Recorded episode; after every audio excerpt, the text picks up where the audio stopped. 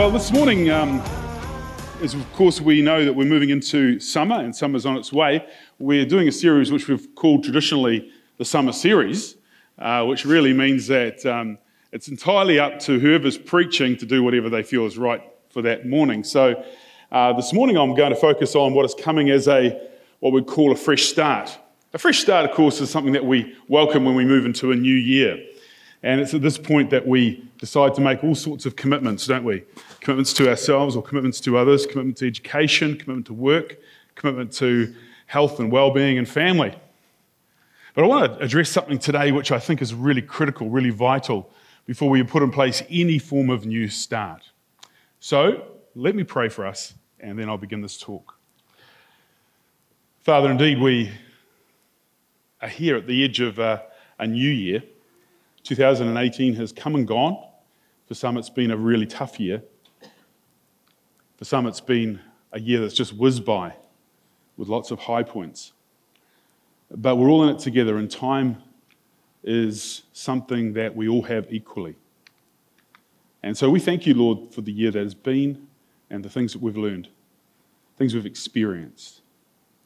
But as we look into 2019, Lord, we want to be able to give that the best possible start. And so this morning, as we open Scripture, we're going to find uh, fresh starts, new starts occurring in Scripture again and again. And so we commit ourselves to understanding what this new start looks like from your kingdom's perspective. And so we ask this in Jesus' name. Amen.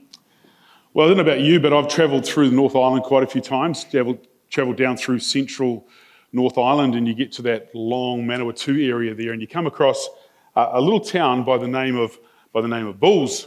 You like that? Bulls. Heard of Bulls? No town, a town like no other. All right? And um, I, I, think it's quite fun, really, how they've taken a very simple name like Bulls uh, and they've turned it into something that's a little bit more fun to look at. And so, all around town, apparently, they've got nearly 60 of these little uh, bull. Um, there's, there's, a, there's, a, word for it, and I can't think of it. Eh? Logos, slogans, puns. Is that the right puns? Yeah. Okay. So you've got um, Bulls Medical Centre where you are curable. You like that? And, um, and if you need some help, you go and see the constable. Okay. And, and all around town, they've got things like um, this, the, uh, the real estate agent, and they say your house is saleable. And uh, the mechanic has fixable and the medical centre has, sorry, the, um, the local motel says hospitable. All right, and does anybody know the name of the hotel right in the middle of town there? Yeah, it's called the Rat Hole. I don't know why it's called the Rat Hole. It's got nothing to do with a bull, it just completely misses the program. All right, it's called the Rat Hole, and when you drive past it, you can see why. However, no, truly, truly, you should drive through it and do them a favour. Um, Further down the road, though, is, uh, is a little church called the St. Andrew's Anglican Church. And outside, it's got this saying, forgivable. Do you like that? I like that. And that is the, the theme of my talk today. We're talking about forgiveness. You see, for all the things that you can do in the new year, one of the things that's going to hold you back above, above all things is uh, this issue of forgiveness things where you feel you haven't forgiven, or things where you feel you need to be forgiven. And forgiveness is a really, really critical part of what it means to have, be, have a human experience. It's said that marriage is two people who are committed to forgiveness making a journey together. Yeah? Two people committed to forgiveness making a journey together. Well, I want to start in Genesis this morning. And uh, as I head down that track, we're going to see just how vital forgiveness is in relation to the whole story of Scripture. Now, I was quite surprised earlier on this year when uh, we did a series um, out of the book of James called Traveling Light. And uh, we did it in partnership with the Paeroa Baptist Church, and I went along there and opened up the series for the Paeroa Baptist Church. And uh, I get up there and I start talking about traveling light and said that there are things that you would have carried over your lifetime. And there was a guy in the congregation at the time by the name of Henry, and he was sort of getting a bit wound up, apparently. This is his own story about saying, Who are you to come here and tell me that I've got things to let go of? And then halfway through the, the sermon, he had a revelation. And he came to our small group celebration uh, from Paeroa, and um, he got up and shared this story about how it was that as a young fella he'd been raised in a home where there was a huge amount of physical abuse going on, domestic, domestic violence, and his siblings, himself, and his mum were victim to uh, dad's violent outbreaks. And so one day, about the age of 14, um, Henry had enough of seeing mum treated poorly. And so he stood up at the table and he, he thrust his dad against the wall and he said, Hey, that's enough. If you do that again, I'm going to kill you. And then he left home. Now, Henry, in his late 60s, early 70s, is now relaying this story that God opened up his heart, opened up his mind to the fact that he'd been carrying this unforgiveness for over 50 years. And so for him, it was an opportunity to let go something that had been holding him back, both emotionally and mentally, for all of that time. And it was a real surprise to me to find that someone who carried that sort of animosity towards a parent for so long. And yet, I shouldn't be surprised because it's a human condition, isn't it? It's a human condition. And some of us can identify with that sort of pain on an extended lease of time. Within Scripture, we've got stories that, um, that tell us about how important forgiveness is in the midst of, uh, midst, of the, midst of the biblical story. And the first one I want to talk about is Jacob and Esau. This is very early in the book of Genesis. Jacob and Esau, brothers, twins, were wrestling in the womb, and there was uh, this fight that went on between the two of them for right from the beginning of their conception. And Esau, being born first, was the one who was to inherit the birthright from the father as the eldest son. He was only born minutes ahead of his brother Jacob. But uh, Jacob was the mother's favorite. And so she ended up with him conniving this sort of plan and plot where he, Jacob, would take the blessing of the firstborn. And so it's a complicated little story, won't go into it, but the story results in the father, Isaac, blessing Jacob with the blessing of the firstborn son. Immediately, there's more tension in the family, and Jacob thinks it's a good, wise move to get out of town. So he heads off, he shoots off, and he's gone for decades, literally decades. But all along that period of time, he's had this feeling that he needs to reconcile with his brother and ultimately with his father Isaac. Now, the story goes on that Jacob was blessed by God. He was met by God. He had a whole lot of cool stuff going on that allowed him to be known as a man of God. But all the time, he'd had in his background the sense of which, in which he needed to reconcile his past for the deception that he'd laid upon his dad and his brother. And so, for us, we can carry these sorts of things for a long time, for things that we know we have done and played a part of and have needed to put right. I, um, about three years ago, had a guy in the church contact me and say, um, he said, I've got uh, nearly $30,000 in cash sitting at home here, and I'd like you to take it to an a, a, a um, insurance agent in Auckland. I said, well, why is that? He said, oh, well, 30 years ago, my family and I constructed a fraudulent claim on our insurance. And uh, this $30,000 is something that's been burning a hole in my heart for that long. And so I was going up to Auckland for a visit to pick up some other things. And so I said, sure, I'll take it in. So I called into the insurance agent, big, one of those big multi story ones down the middle of Queen Street. And I uh, said, could I speak to the manager or somebody close to it? And I went in and I said, here's $30,000 cash. And the guy goes, what's that for? And I explained to him the story. I said, you're never going to know the claim, you'll never know the person, but I just want you to know that this person's had a, a difficult conscience before God, and it's part of their spiritual journey that they deal with this. And uh, the guy goes, Oh, okay. And he gets some women in, and they start to count all the money. Takes them ages, and they give me a receipt for it. And um, that was important to the guy that gave me the money that I give him a receipt. Um, I could have. Stra- stra- strange that, I don't know why. But um, I got a receipt, and then he said, you know, this has caused us a real grief. I said, What's the grief? He said, We don't have anywhere to deposit this money. We can't assign it to a particular claim, so therefore it can't go there. And we just don't have a bank account for this to go in. And I just looked at it, I said, Well, that's your problem, and I'm really sorry that you don't have a place for this because this should happen more often. So we find that people carry these, these difficulties, these burdens for a long, long time, and they wear away at your soul like seawater uh, would do on a piece of metal, just slowly corrodes it.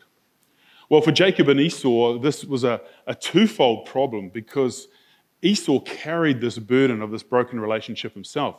And there came a time when Jacob just knew before God that he had to go back to see his father and to see his mother and his family. And so the story is really, really long. It just talks about this, this uh, staged uh, reconciliation that finally occurs on the other side of the river Jabbok, where um, Jacob comes and he lays down prostrate. Get that right? prostrate before God. And, um, and uh, sorry, before his brother. And his brother comes and embraces him, and they forgive each other.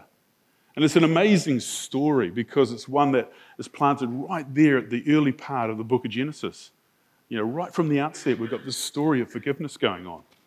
But only um, one generation later, you've got another story of similar nature. We've got a story of, uh, that we know of jo- is Joseph and his, and his amazing Technicolor Dreamcoat, if any of you have ever seen the, the stage play of that. Joseph is uh, the youngest born, almost the youngest born, and he's the favorite of the father, which is unfortunate because he gets spoiled. And Joseph is the spoiled brat. And he has a dream that uh, all this wheat is being chopped down and the wheat jumps to life, and that represents his brothers. And his brothers, as wheat, are bowing down to him, which is an interesting dream in itself. But just to show you how dumb it is, he is, he goes and tells his brothers this, which is not the brainiest thing to do, really. It even tells his dad and his mum that they're bowing down to him as well. So, you know, these things happen. He's learning. But the brothers are really angry and they decide to get rid of him. And so they put him in a hole way out in the back of the, back of the farm. They put him in a hole and leave him there. And then a caravan, in other words, a traveling group of people go by who are Egyptians or going to Egypt, and they sell him to the Egyptians. And there he works as a slave, and then he ends up in prison. And then he interprets a dream for the king, uh, for the Pharaoh. And he's elevated immediately to a position of prestige and power. He becomes the prime minister of Egypt and leads the whole place economically at an extremely high level of intelligence and planning. And he becomes this really esteemed guy for decades. And then, as we know the story, there's a famine throughout the whole land. And uh, all of Joseph's brothers and family are starving. And so they decide they must go and plead their case before the king in Egypt, a Pharaoh in Egypt. And the first person that meets them and greets them is none other than their brother Joseph. And the story unfolds, and the brothers are terrified at this because they realize that they are now at his mercy. And being at his mercy, having already been given away as dead, they thought and expected, understandably, the worst. But Joseph forgave them. Joseph forgave them. And so here we have, even before the close of the first book of Scripture, the book of Genesis, we have two very, very powerful stories of forgiveness. And Joseph finishes it with this. He says, he says, But Joseph said to them, Don't be afraid. Am I in the place of God? You intended to harm me, but God intended it for good, to accomplish what, it, what is now being done, the saving of many lives. So then don't be afraid. I will provide for you and your children. And he reassured them and spoke kindly to them. So, what was intended for harm Joseph said, has now been turned for God's good. And this is the nature of forgiveness, is that it has this incredible ability to bring healing to something that has a huge capacity for pain and loss. And so when we talk about forgiveness being in that first book of Genesis in such a powerful way, we get to see this theme throughout Scripture that God's way, that the kingdom way, is about forgiveness. And forgiveness is the ability to turn around something that was going to destroy and keep destroying relationships and be turned around for good. And so when we are here now in this Christmas period, so this is not working too good today, is it? Give it a stapler, I'll just staple it to my head. Um, it's better. Um, we probably have come out of um, some wonderful times of celebrating with family and friends, but there's also, in those occasions, times for difficulty to arise. Or you've got those conversations that are no go conversations, or that thing from the past that we're not allowed to talk about, or that uh, empty chair because somebody just didn't get invited again this year because they create too much pain in the family. And yet, Scripture is so powerful about the, not only the desire that God has for reconciliation, but almost to the point where He insists upon it. And so we want to move into the New Testament now, and here we'll find uh, the Lord's Prayer. And there's something I want to point out in this, it's quite fascinating. Jesus was asked and said, Then this then is how you should pray. Our Father in heaven, hallowed be your name. Your kingdom come, your will be done on earth as it is in heaven. Give us today our daily bread, and forgive us our debts as we forgive as we have forgiven our debtors. And lead us not into temptation, but deliver us from the evil one. For if you forgive other people when they sin against you, your heavenly Father will also forgive you. But if you do not forgive others their sins, your Father will not forgive their sins. Now, what I've done here is I've taken the Lord's Prayer as given to us in Matthew's Gospel, and I've just added the next two verses on that follow from it. Now, it's quite literally not the prayer that Jesus said we should pray, but it's the implication of the prayer that follows. You see up here it says that we should forgive, uh, ask God to forgive us our debts, as we also have forgiven our debtors. Personally, I like the word trespassers. Now, maybe I'm a bit of a traditionalist, but trespassers is broader than debts, people who have sinned or grieved against us. And, and it's here uh, that this, this uh, prayer finishes. But then these following two verses are about forgiving people who sinned against you, otherwise, we too will not be forgiven. Now, that's a very powerful, powerful challenge, isn't it? It's a powerful challenge, which says that because we have been forgiven much, we should also make the effort to forgive others. Jesus uses a parable of a, of a servant who had racked up hundreds of thousands of dollars of debt against his master and he knew he'd never pay it back. And so he goes and he pleads with the master, saying, Please forgive me, please forgive this debt. And the master, being generous, says, Yes, your debt is cancelled. The guy leaves the building, basically walks out, finds somebody owes him 10 bucks, and pleads with him to pay him to the point where, because he couldn't, he gets him thrown in jail.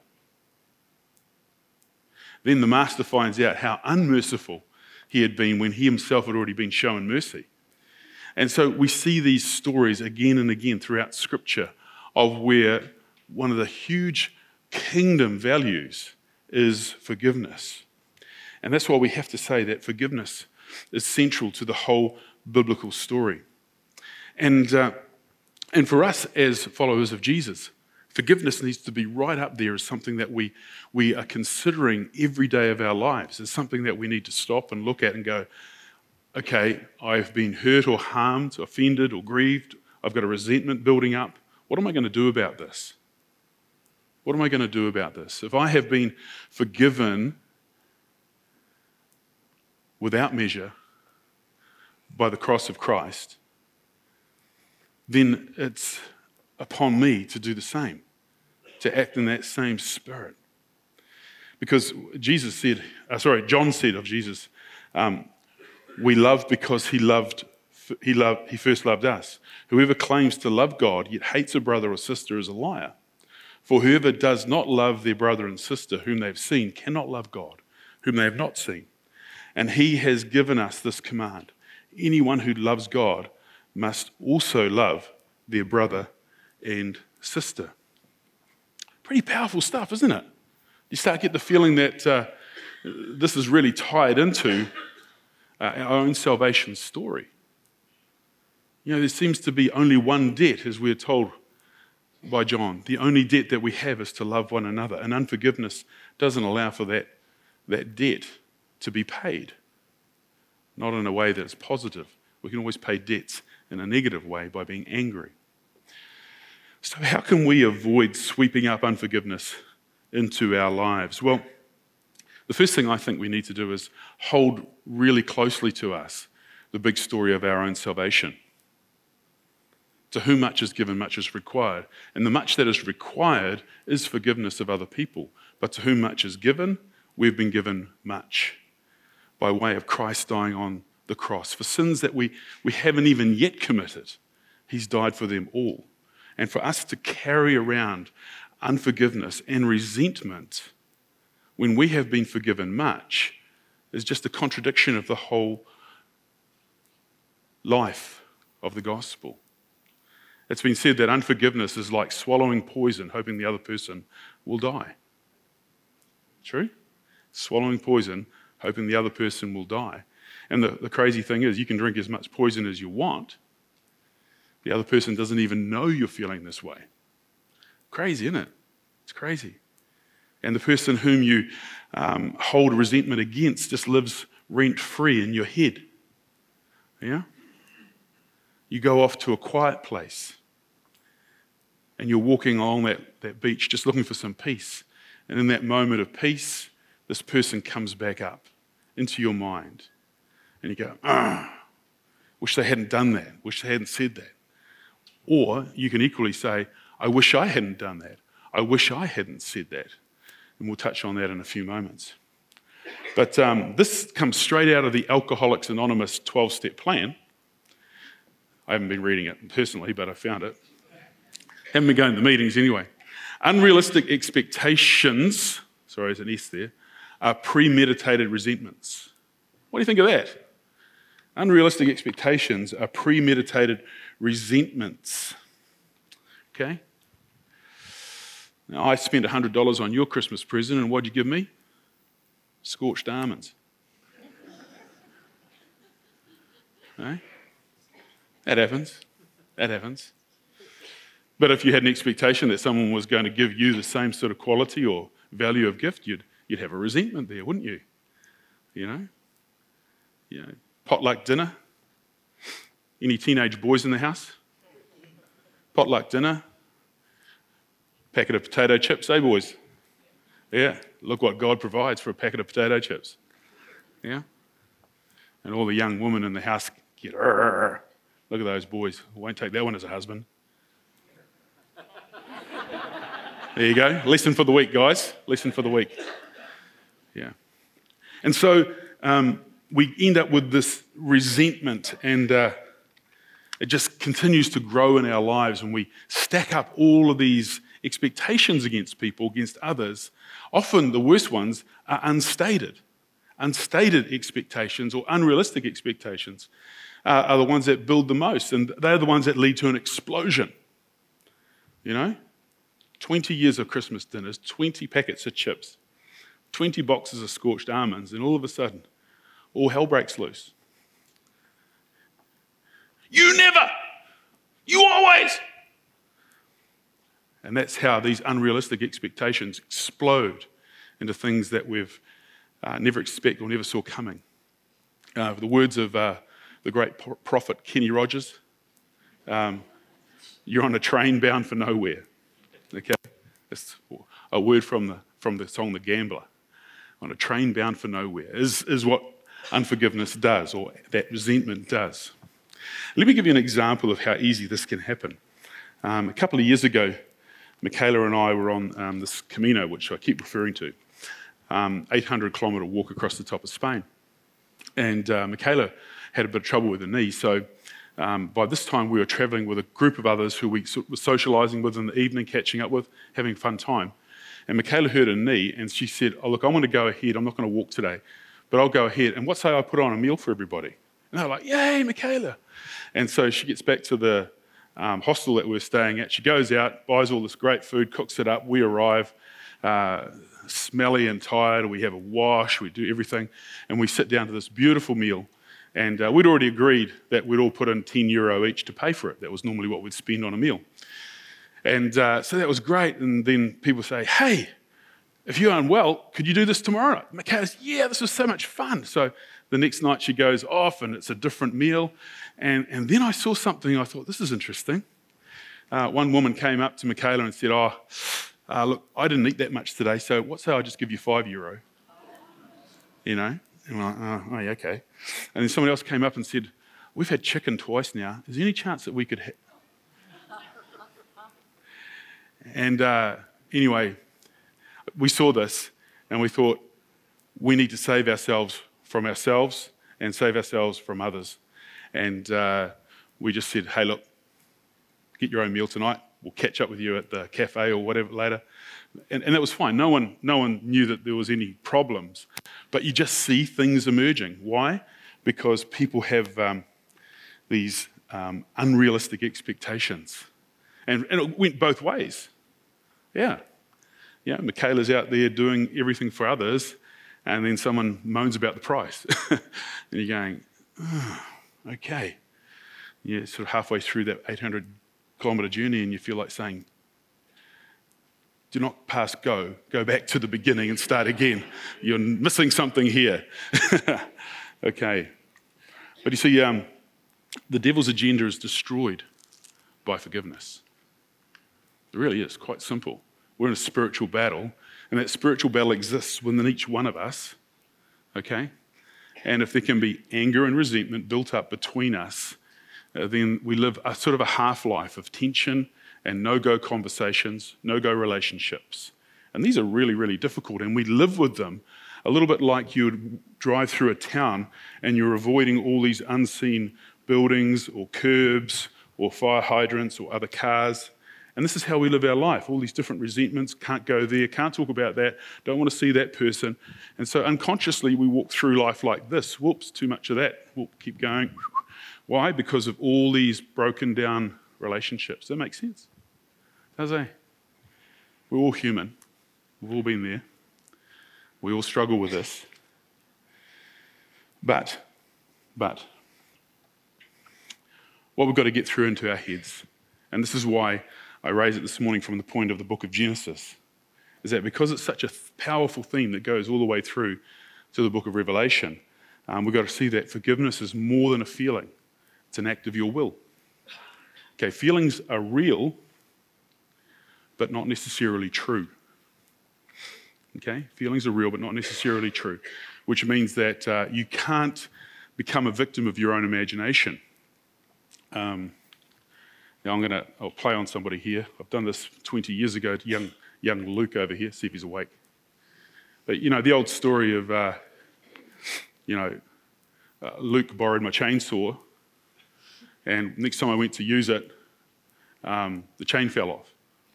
You know? So I should go talk to Luke about this, but no, Luke will just get angry. He'll say the chainsaw was in bad shape.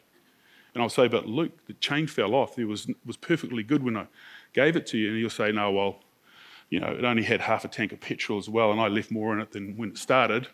And, um, and by the way, and so by the time I, in my imagination, have built and worked through this conversation, Luke is right up there with Adolf Hitler. Okay? As somebody who took my chainsaw intentionally to wreck it. You know, he didn't like, he never liked me. And I remember that time actually we were out socializing, he turned his back on me. Yeah, you've never liked me, Luke. So you see, you see how we are victims of our own imagination. And so therefore we have to overcome this because imagination and feelings go together. All right? We build up these feelings in our own head and heart. And we have to make sure that our feelings are subject to our will. As difficult as that is, if feelings are subject to your will, you can then put in place things that move in the opposite spirit consciously. You know, so you're, you're generous when other people are mean. You're, you're kind when other people uh, uh, uh, lack that grace. You know, so these are the things that we consciously put into place.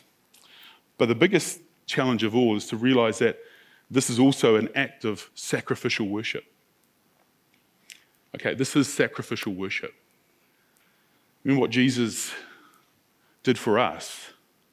And so, therefore, when we see something that needs tending to in our own hearts and in our own relationships, we have to look at this and say, I will commit myself to this. I'm not going to sit around waiting for the feelings to catch up because they'll never arrive. And I say sacrificial worship because it'll cost you something. Like when we use this term sacrificial, we're referring back to an Old Testament covenant where people literally took an animal, to the temple to have that animal's life sacrificed for the sake of sin that you'd committed. So it has this huge background when we use the word sacrificial. But a sacrifice would cost you something. And that's why God always said, look, don't give anything but the best in your uh, sacrificial worship.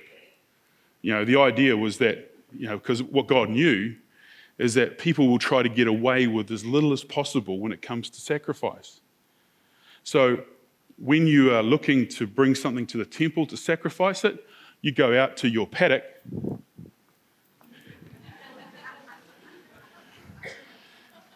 and you find old Flatty here. And you take this to the temple and say, Oh, here's my sacrifice of worship today. You know, the thing's ready to drop dead anyway. And, that's hardly a sacrifice, is it? Do you get what I'm saying? A sacrifice of worship is going to cost you something. This thing needs work, feed, something, but kind of helpful for the purpose of the illustration. Yeah. And so for each of us, we need to look at this and say, well, this is going to cost me something here, but to the best of my ability, I'll do what I can. And finally, I'll say this from Matthew's Gospel Therefore, if you are offering your gift at the altar, and there remember that your brother or sister is something against you, leave your gift there in front of the altar. First go and be reconciled to them, then come and offer your gift. So, if first if something comes first means priority, then what Matthew's recorded here from Jesus' words is that reconciling with somebody else is, is right up there with bringing a sacrifice or a gift into the house of the Lord. You see, we don't do our Christianity here for an hour and 15 minutes on a Sunday. We do it every day of the week. And so, therefore, for us to think in terms of um, how we operate as Christians and build a kingdom presence around us. You can build a kingdom presence around you by being the person who others know as somebody who can be trustworthy with, uh, with, with, with uh, everything that somebody will give to them. They're trustworthy even with the most difficult of things because you are not prepared to leave stones unturned. You go and you reconcile and make good on the challenges that you have. So, I'd just like you to bow your heads right now. Um, I just want to create a little bit of time between you and God. When we think about forgiveness, when we think about resentment, there are always going to be work ons, things, situations, people that just consistently need that, that work on. And for some of us here, the timing is such that um, you probably didn't really want to listen to this message today. But God's saying, hey, look, as much as it is up to you, do whatever you can to reconcile things with others.